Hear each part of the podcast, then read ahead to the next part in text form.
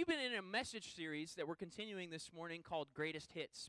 And uh, the subtitle of that series is Favorites from the Scriptures. And I know if you've, if you've read the Bible, I, the Bible for me, I'm passionate about the Bible. I'm fascinated by the Bible. I'm, you know, I sometimes I remember I was in Bible college and there was a season where it was like, man, like, I'm, I'm not going to, like, get up early anymore. I got all this stuff going on in my life. I don't want to read the Bible. These are just, like, literally words on a page. Like, I'll be fine without it.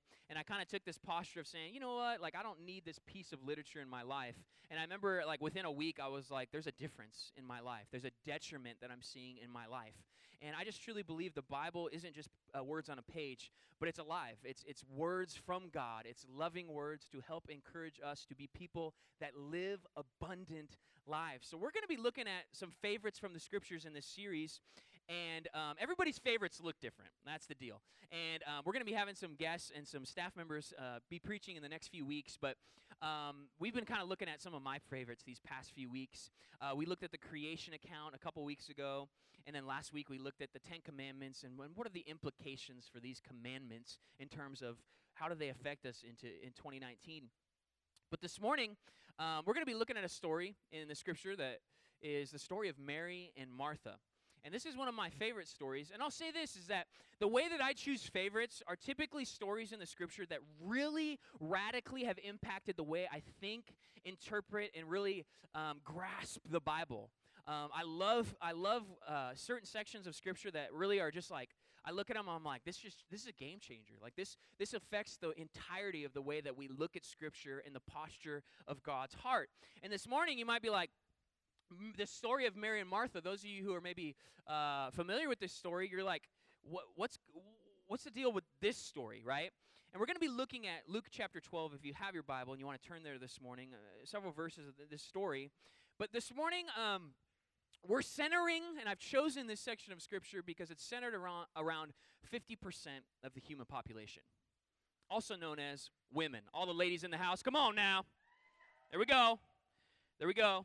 Um, here's what I know. This this story is a game changer for me because this story right here, it challenges the role designations for women. It challenges the role designations for women during this time and culture in the first century when this piece of literature was penned and written. And this morning, I think it's just such a game changer because it helps us Im- make certain implications today of how it affects us as how we function as human beings and as people that are trying to faithfully follow Jesus. The, the, the story that we're going to look at this morning of Mary and Martha, I believe, is, is the gateway to understanding the topic of women in ministry leadership. And in some churches, that's like a cringe-worthy type of conversation. It's like, we don't talk about that.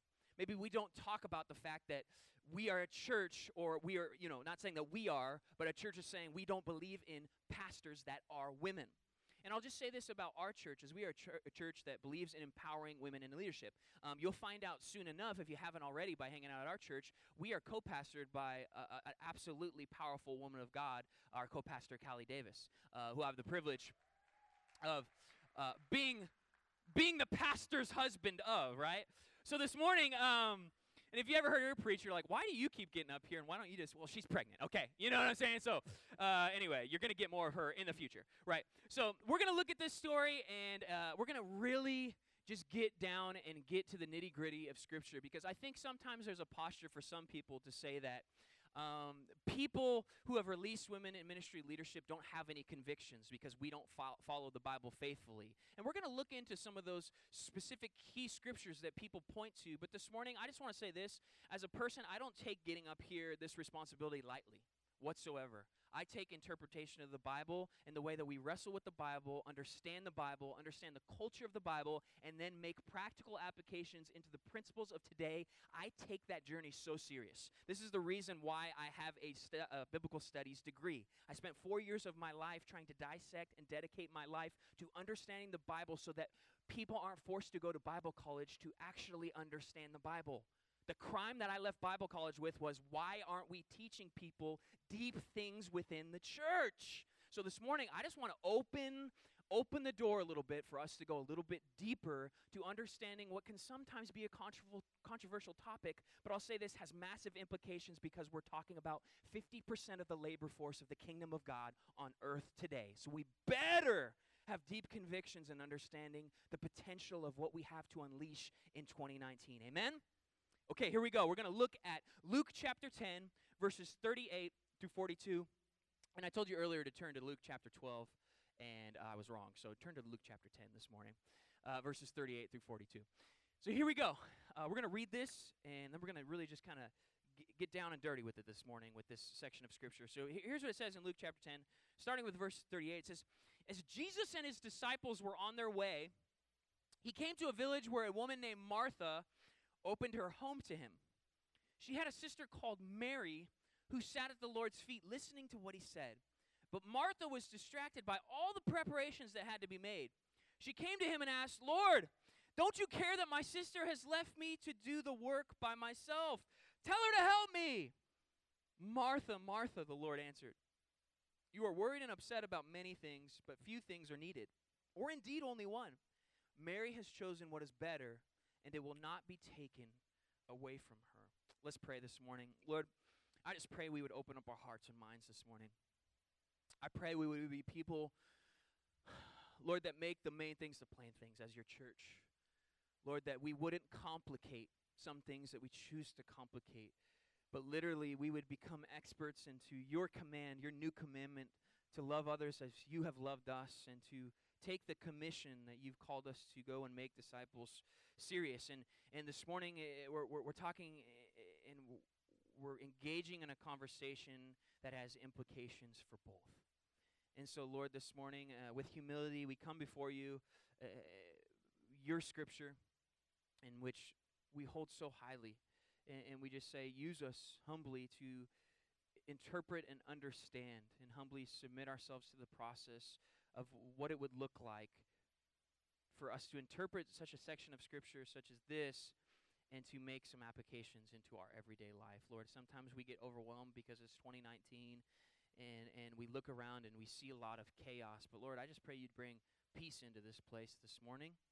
And Lord, as your people of peace, we choose to be people that rest in that peace you're providing. So Lord, provide peace, but also empower us to be who you've called each and every one of us to be. And would we not aim and live short of that standard that you've created for us to live abundantly.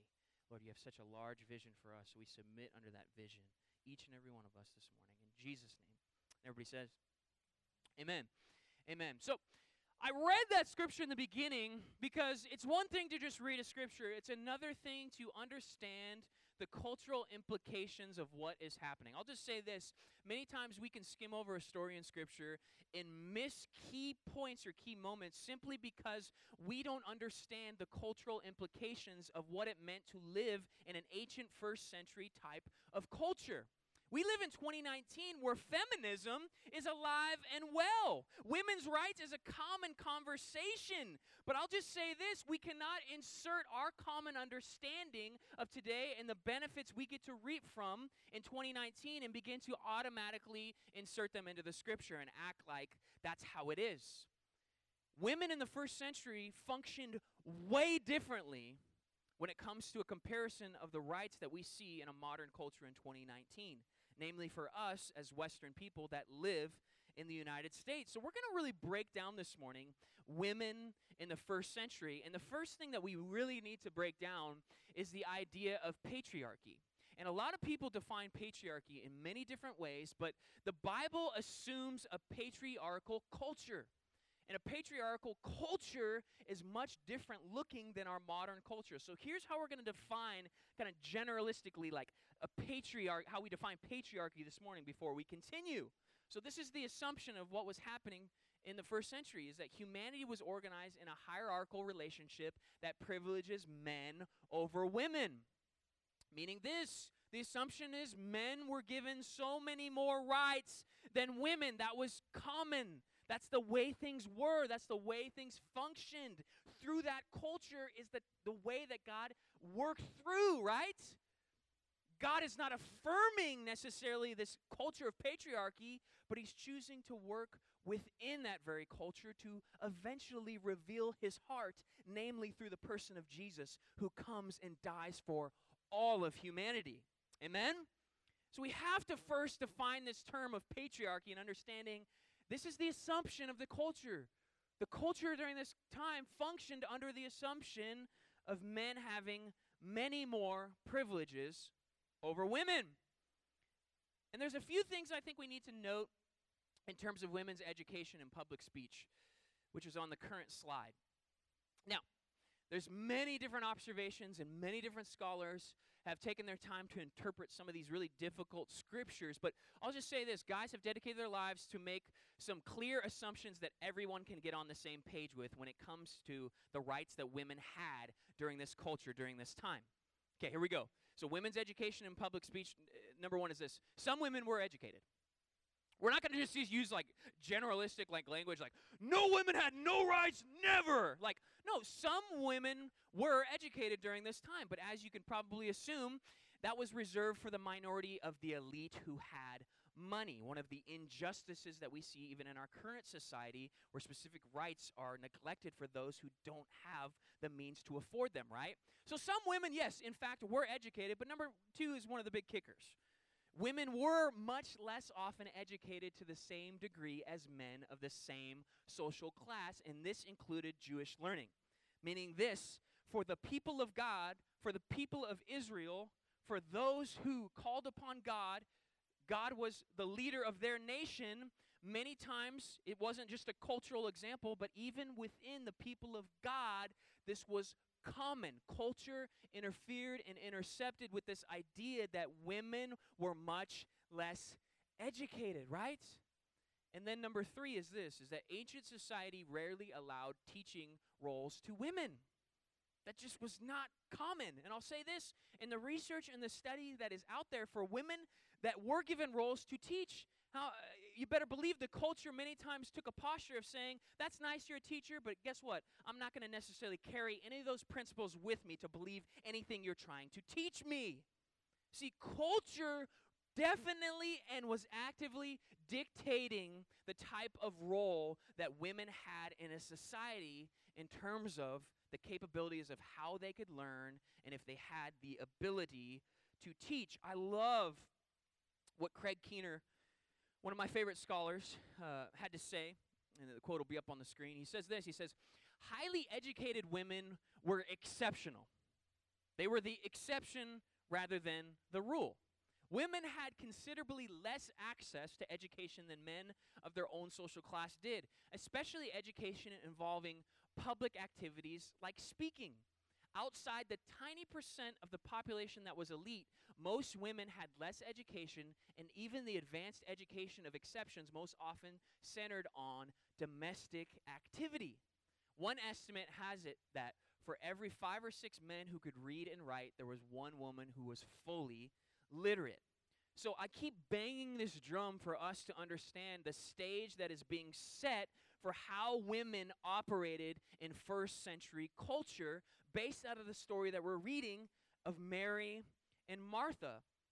Craig Keener, he, he observed additionally, and I didn't put it up on the screen, he said this, in families with means, some girls from age seven received elementary education along with boys, but from the age of twelve, however, generally only boys proceeded to the second level in public, while girls focused on acquiring household skills at home. So there was this glass ceiling that kind of existed for women during this time. It's like, yeah, women were educated many times up to age seven and sometimes beyond that, but when it came to like, uh, maturity and, and, and adult maturity, basically it was like, okay, here's your role in culture. When, women are going to be more in the household capacity, and men are going to be the ones who get to be in more of the educated type of capacity leading in the public sphere.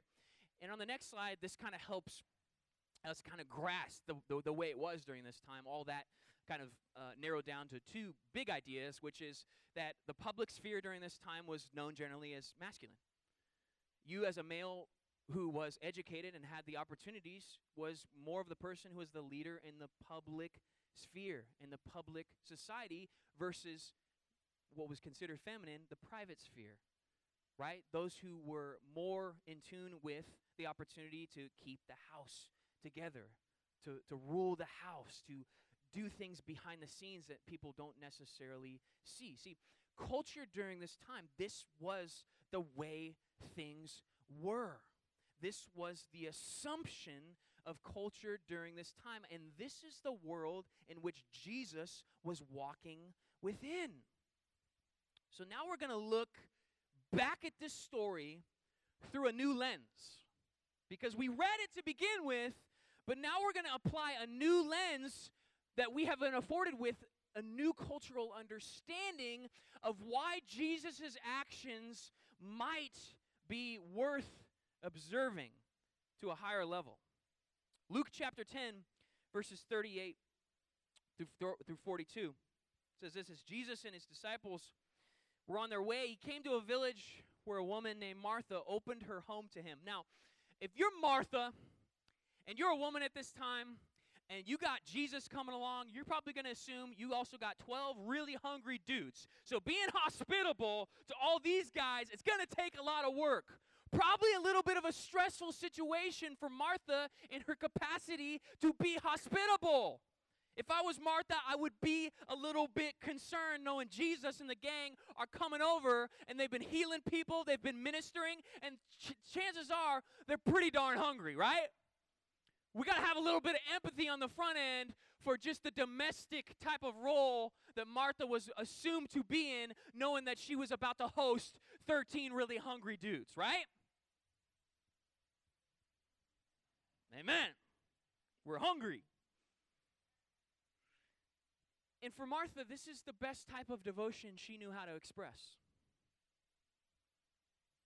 How am I, in my capacity, going to provide for what she believed to be my Lord and his main followers? We get we continue on in verse thirty-nine. It says, she had a sister called Mary who sat at the Lord's feet listening to what he said. And this is where things change a little bit, because during this culture, normal sitting looked like this. You come over, somebody hosts you. You come over to somebody's house, and there's parallels with our current culture. Typically, you host people where they're able to sit on chairs, right? They sit on chair- chairs when they're being hosted. Oftentimes, in the other kind of main way that people used to hang out at houses, they would they would recline on couches. They would kick their feet up. But but but Mary's doing something different in terms of this hospitable environment that was common during the culture. She's sitting at someone's feet.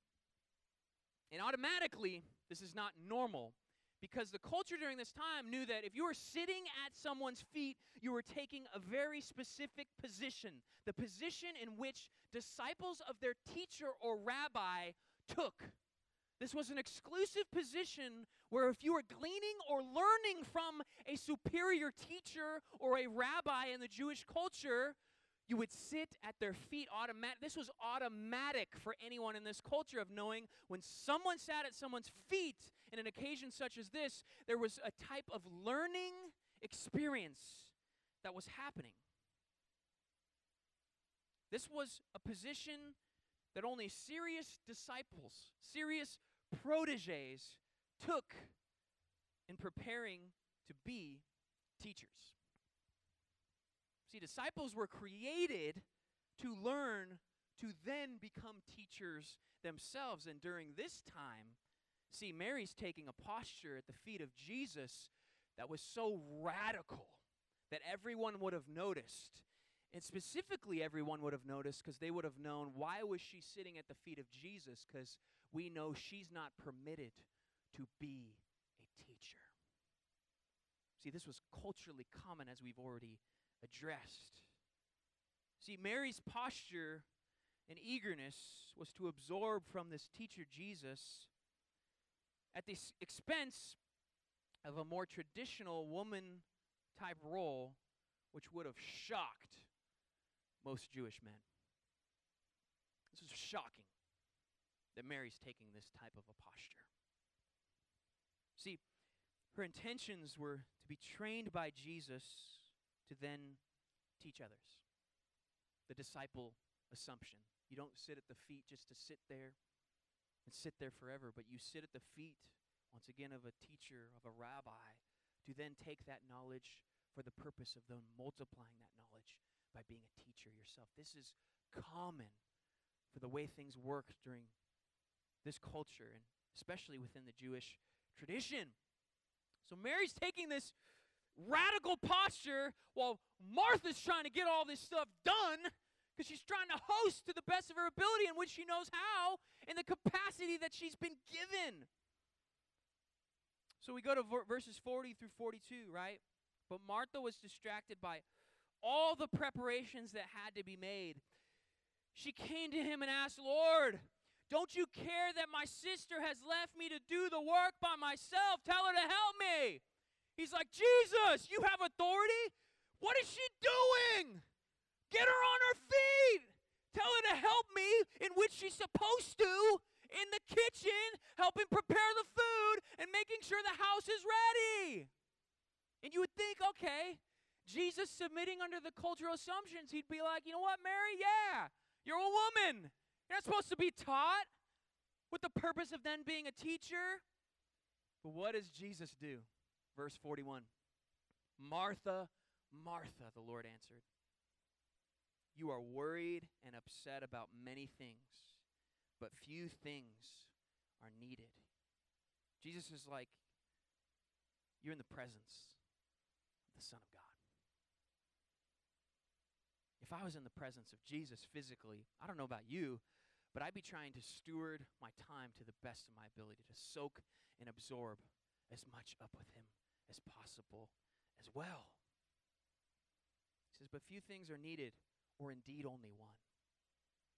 Mary has chosen what is better, and it will not be taken away from her." See, the matron of the house, as we've learned, is culturally responsible to provide hospitality and food preparations. But for Jesus, a learning disciple was more important. Main point this morning as we just kind of wrap up. Here's kind of the, the main grasp, the main thrust that I want us to walk away from this section of Scripture is that the role of a disciple and future minister of Jesus' message is more critical than a homemaker and a hostess. You see, any domestic activity that a woman was framed into, Jesus pushes back on it, and he says, "Wait a second, this is my disciple. She is worthy to learn, and this is something that can't be taken away from her. As long as I'm in the room, as long as my kingdom purposes are coming forth, the priority is for her to be in relationship, in a learning posture, in a growing posture with her Savior, not to worry about all of the formalities and the cultural constructs of what needs to happen in this moment." This is radical. This is a radical posture Jesus takes in conjunction with the cultural assumptions in the first century. See, this story sets the stage for us. Our understanding of when it comes to the modern church and when it comes to gender roles in which people are willing to say or dictate what people can and cannot do. And I'll just remind us of Jesus. See, Jesus was a revolutionist. People looked at Jesus, and many times they categorized him when he came onto the ancient scene as a zealot, one of these kind of spiritual revolutionaries. But what was many times common with the zealot is they, they would take a very aggressive, militaristic approach. But Jesus, it's interesting.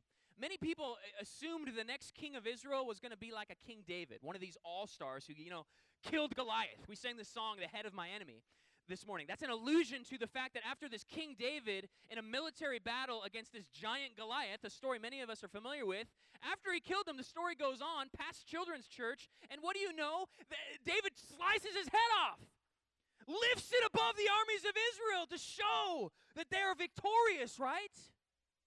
See, the people of God had an expectation that the next king of Israel was going to be this militaristic zealot. But what's so interesting about Jesus is He was a zealot. He was a revolutionary.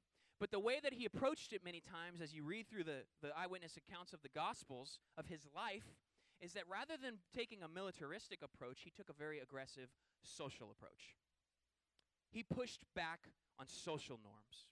He broke down barriers that existed between people, and people did not like him for disrupting where the money was going, where the rich were getting richer, where the poor were getting poorer. He was confronting all of the religious ideas that were literally blocking the heart of God, which was going to be then revealed through himself as he eventually took upon himself to die on the cross for the sins of all humanity. I love what Jim W. Adams says. He said this, in a quote, "In his preaching of the kingdom of God," speaking of Jesus, "he invited people to enter into a relationship with God that called women and men to operate and relate in new ways that countered and consequently subverted the current societal structures. The single highest call and role offered by Jesus was that of a disciple, and for Jesus, both women and men were equally invited to embrace this all-important vocation." You see, Jesus, this was commonplace for what Jesus was doing as he walked, as he healed, as he ministered throughout his time on earth, was not taking this aggressive, militaristic stance, but was confronting the social issues that didn't align with his government, the government of his kingdom, and the good news of the gospel of his kingdom in which he was proposing. But this is where we hit a big problem, though, because the Bible goes on. The narrative continues. Jesus steps on the scene, sends and empowers his church, right? Dies, is resurrected, empowers, fills his church with his Spirit, sends them on a mission, right? And then we have people that are catching on to this mission, and we have all these churches with all these different sorts of problems. Because what are churches? They're still imperfect people filling them, right? And so now, in the rest of the Bible, in which we call the New Testament, many times we have letters that are addressing specific situations and problems that are happening within churches. And we, we, we encounter this guy, Paul. And Paul was this guy who was modern-day ISIS, wanted to kill Christians, and God met him on a road where he was planning the murder of Christians, faithful Jewish man. Faithful, took this, the scripture so serious. But serious to a point where he was aggressive even in his stance that he took with others. But God meets this man in one of the greatest redemption stories. God uses this man to pen and write one-third of what we call the New Testament. God used this man, was, this man was led by God's Spirit to pen and write down many of the letters that we find in the New Testament, the Bible. Here's a big problem, because Paul, when he writes, uses some pretty aggressive language when it comes to women. So this morning, we're going to look at uh, what I would argue is probably the one that's the most aggressive, that many times people use as an opportunity to say women have no place in leadership within the church.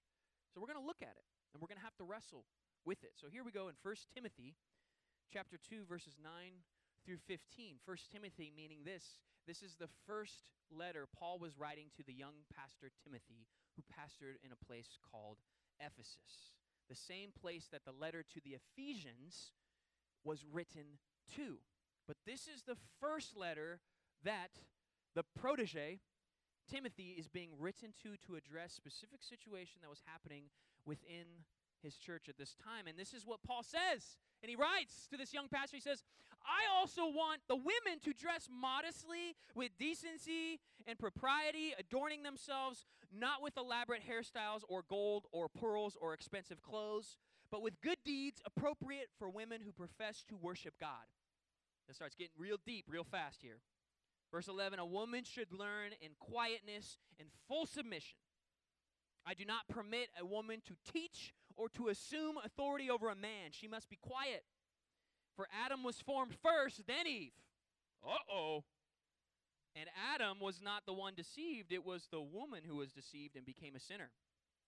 But women will be saved through childbearing if they continue in faith, love, and holiness with propriety. Seems to me we got a little bit of a contradiction here. Seems to me Paul's stepping on the scene, and he's contradicting the absolute posture and the heart that we saw in the story that we led with this morning of Mary and Martha. All of the cultural implications, all of the things we talked about, it seems like Paul is in contradiction with Jesus. We got a little bit of Paul versus Jesus this morning. So does Paul's words then supersede Jesus then? Is Paul the new Jesus? And this is what we're required to do as the readers of the Scripture. As rather than picking and choosing this Scripture and running with it and ignoring the story of Mary and Martha, as the reader, when we find a seemingly contradiction, we're required to dig a little bit deeper. We're required to understand what is happening here, because Jesus takes a posture that seems very embracive towards women in disciple learning and eventual teaching type roles, which was common for the disciples of Jesus. But once again, this was functioning under a very rigid, rigid and patriarchal assumed type of culture. So what do we do here? And first, I think the first thing we need to do is, if Paul's writing it, what does Paul's posture with other women look like? Because this seems pretty aggressive. This seems like, women, shut up, don't talk, you're not going to teach, game over, right? Like, if I'm just going to read that and that's my Bible, I'm like, okay, I'm taking a pretty darn aggressive stance against women and just at face value. But here, here's what we need to understand, a few just key observations about Paul, since he's written so much of the New Testament. One third are, are letters from Paul. Paul uses, or Paul authorizes and endorses female leaders outside of this specific situation. Like, Paul's not this anti-woman guy. In fact, three great examples, Yodia and Synthche of the Philippian church, Philippians four, two through three, acknowledges them as women, female leaders. Phoebe as a deacon in Romans sixteen one, Junia as apostle, Romans sixteen seven. And those are just three main examples of a slew to show that obviously Paul is not taking a universal posture against women, so we need to deal with the text. We need to understand what is happening and why is Paul writing and taking such a posture to the situation that was happening in the church in Ephesus during this time, right? So if this isn't universal, what's going on here? So let's put the next slide here. Here's Paul's main concern in First Timothy, and the way that we know this, well, it's in chapter one. He's got a concern of why he's writing the letter, and here's his main concern. There are male false teachers that are spreading dangerous ideas contrary to the gospel of Jesus in Timothy's church. There are people who are trying to stomp out the message of grace, the message of God's mercy, the good news of Jesus with false teachings. These are male assumed teachers that are doing this and carrying this. And Paul's writing a, a letter to Timothy and basically being like, this is a concern. We can't let this spread throughout this early church who is maturing, right? So let's move on to the why of why Paul wrote this letter. So why did Paul write this letter? He wrote this letter to provide clear instructions for Timothy to eradicate this false teaching and set straight the household of God in Ephesus. We gotta, we gotta get a handle of this false teaching that's against the teachings of Jesus. Jesus, he's not physically with us anymore. He's given us the responsibility to carry his message in purity, and we gotta make sure that this message that's coming in, that's infiltrating the truths about Jesus, are being stomped out. Okay, so why instructions for women specifically then? Well, as we're about to dive deep into understanding better, he wrote these instructions for women to address the same situation of false teachers who have targeted women. Typically, what do you know? Uneducated and untrained in the Scriptures during this same century, who are apparently usurping authority and spreading this false teaching. Very interesting and situational, and by us understanding the first layer of the culture, understanding the depth of what Paul was confronting for this young pastor Timothy and a church where there was so much at stake. So let's go back to the Scripture. Once again, let's let's read it and let's begin to kind of break down some of the key ideas within here and finding a reconciliation point First Timothy chapter two, verses, starting with verse nine, it says, Paul's writing, he says, I also want the women to dress modestly with decency and propriety, adorning themselves not with elaborate hairstyles or gold or pearls or expensive clothes, but with good deeds. See, there's this emphasis on good deeds here. This is, this is the place, the trajectory of what Paul sees as a concern is saying, we need to make sure that good deeds are being executed and performed by the women within your church. They shouldn't be concerned about wearing all the nice clothes, being a distraction for everybody else, but their faith is going to show up through the good deeds. The faith that they have will be proved by their good deeds. And he says appropriate for women who profess or worship God. Verse eleven, a woman should learn, we're going to come back to that, in quietness and full submission. Verse twelve, I do not permit a woman to teach or to assume authority over a man. She must be quiet. Okay, two things seem to be a clear no-go for Paul writing to Timothy. Women should not teach or women should not assume authority. Now, teaching seems to be a cultural assumption that we've kind of landed on is this isn't commonplace. And women weren't educated. Uh, so the idea of teaching uh, seems to kind of make sense, but this assume authority, I feel like this is one that people can really run with. Authority over a man. And we got to dig a little bit into the Greek language to understand the word authority that's being used that we as the American Western reader are reading might not be the same word we're assuming as we're inserting our ideas of authority and how it relates to a man, man and woman relationship. We have to understand what, what does this authority, what does this Greek word mean here? Well, the Greek word for authority here is the Greek word authenteo, and it's actually the only instance, the word authority is all throughout the New Testament. This is the only instance where this Greek word is being used to express authority, and here's what this type of authority represents, a negative connotation of usurping or domineering. Domineering ideas. Beg, I say, untrained and uneducated ideas that are creating a very interesting situation for this church in the first century that's growing in the things of Jesus. We get to verse thirteen, and you're like, okay, well, what about this one, right? For Adam was formed first, then Eve. Some people use this verse. I love this one. Some people use this verse and run with it and say, see, here it is. This proves men are superior in the created order. Men are superior. First, I'll just say this. If, if we're going to play the created order game that men were created first, remind you, in the creation account, animals were also created before men. Therefore, if we're going to play that logic, that means a cow is superior to both man and woman, which we know is not to be true.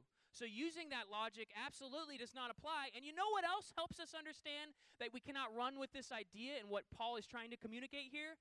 Galatians three twenty-eight, written by Paul to another church, reminds us this. There is neither Jew nor Gentile, neither slave nor free, nor there is male or female, for you are all one in Christ Jesus.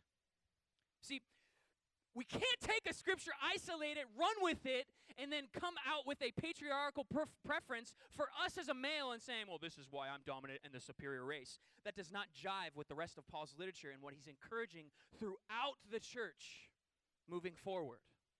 So, verse thirteen obviously has some carryover in the point in which Paul is trying to make into verse fourteen. For Adam was formed first, then Eve. Says, and Adam was not the one deceived. It was the woman who was deceived and became a sinner.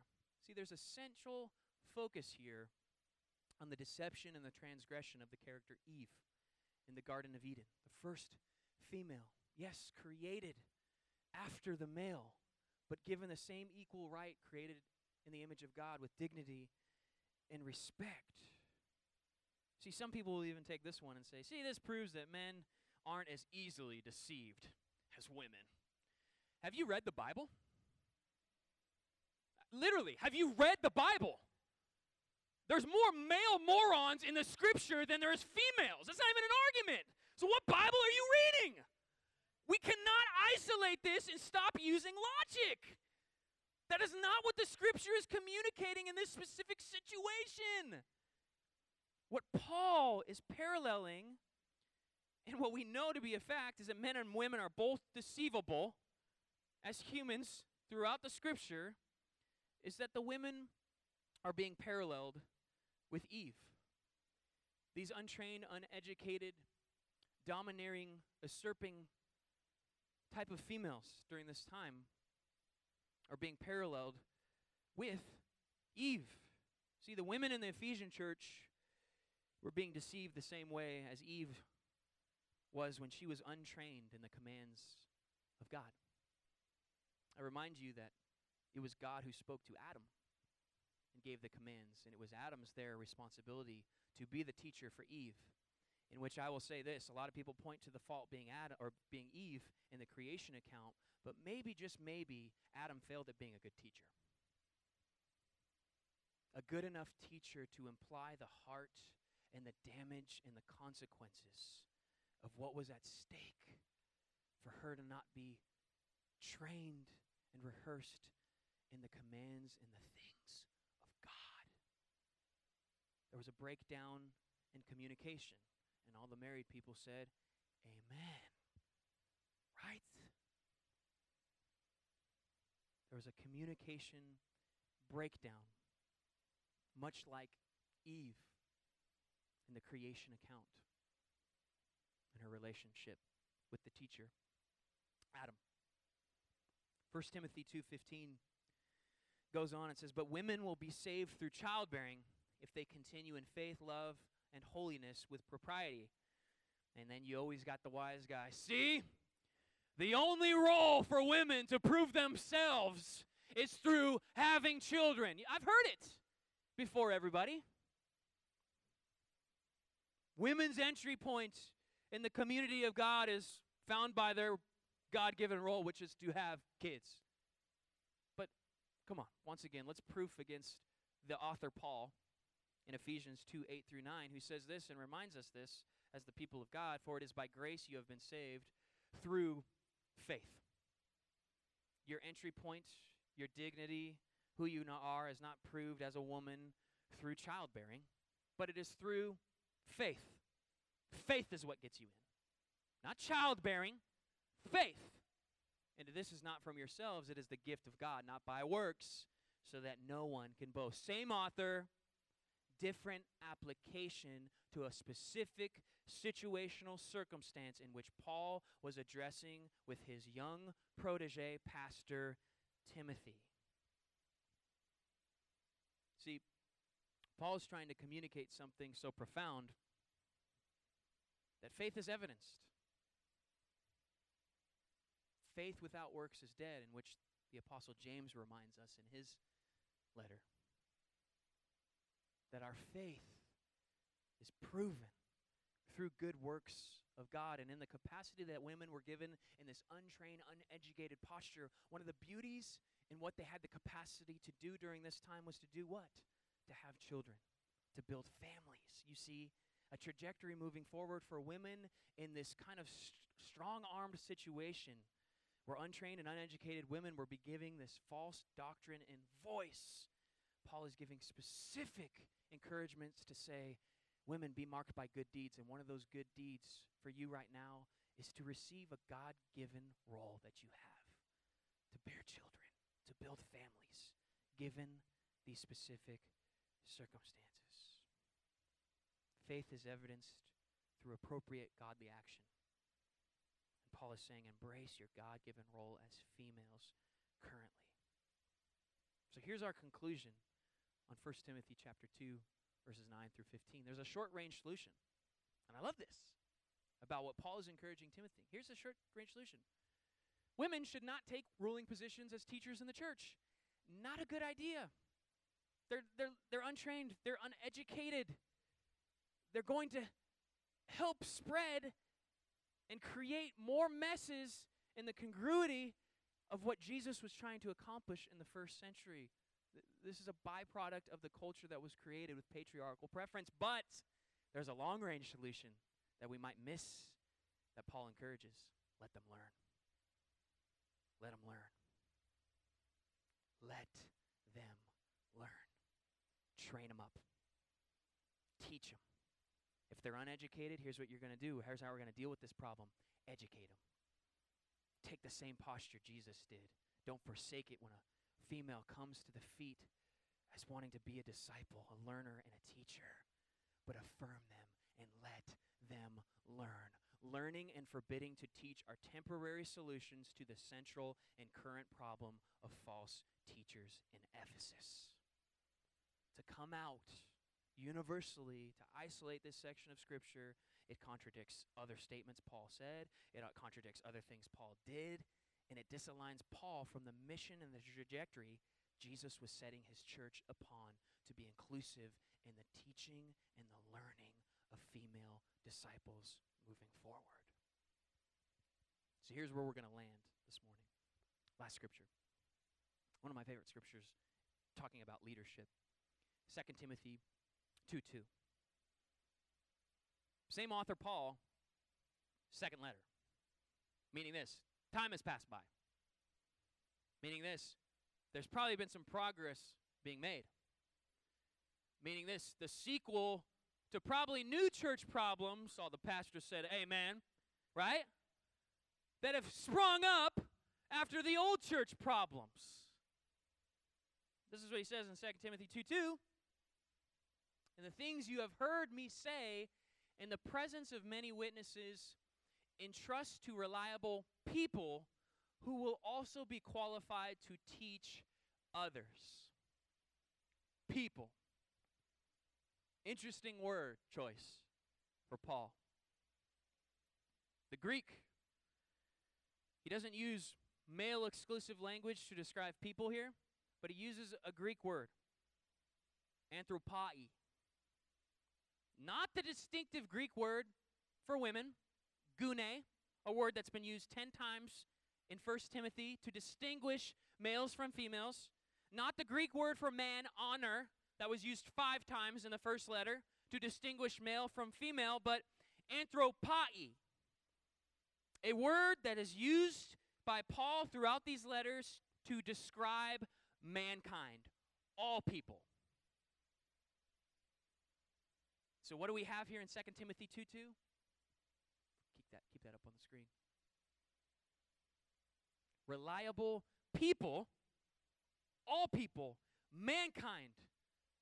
This is how we're going to treat male and female who will also be qualified to what? Teach others. Teach others. All people. All mankind. And here's what's so beautiful about this verse. Four generations of disciples. See, disciple making. Paul pouring into Timothy, who pours into someone else, who then pours into somebody else. Four generations. I don't know about you, I want to be a spiritual grandparent when I when I reach heaven. Who have I discipled that's discipled somebody that's discipled somebody? See, and, and Paul's breaking down the limits on this type of decision. As a church, this is what we do. We make disciples. We train others. We invest in a few. We invest in relationships. Relationships is the vehicle.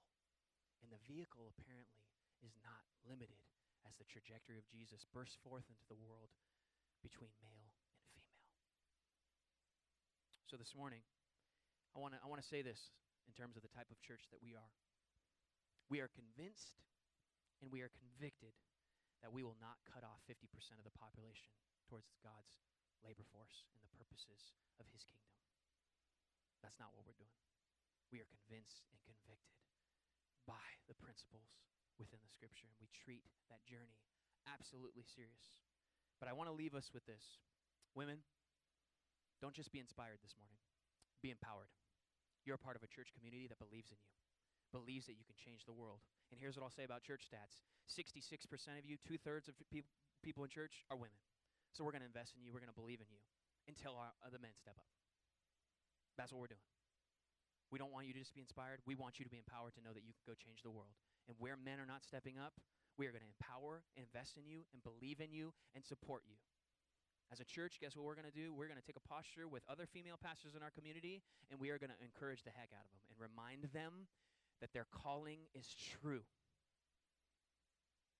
And men in the house, Here's my encouragement to you. Don't just say you believe in men, women. Invest in them and believe in them. I'm not... I've sat in too many meetings where people know the things to say, but then their churches look a whole lot different. We as a church are going to be aggressively pursuing and empowering women in leadership opportunities where there is no glass ceiling. Because that's what we believe God is stirring and doing in our community and beyond. Be encouraged, and let's go and make disciples. Amen? Let's pray.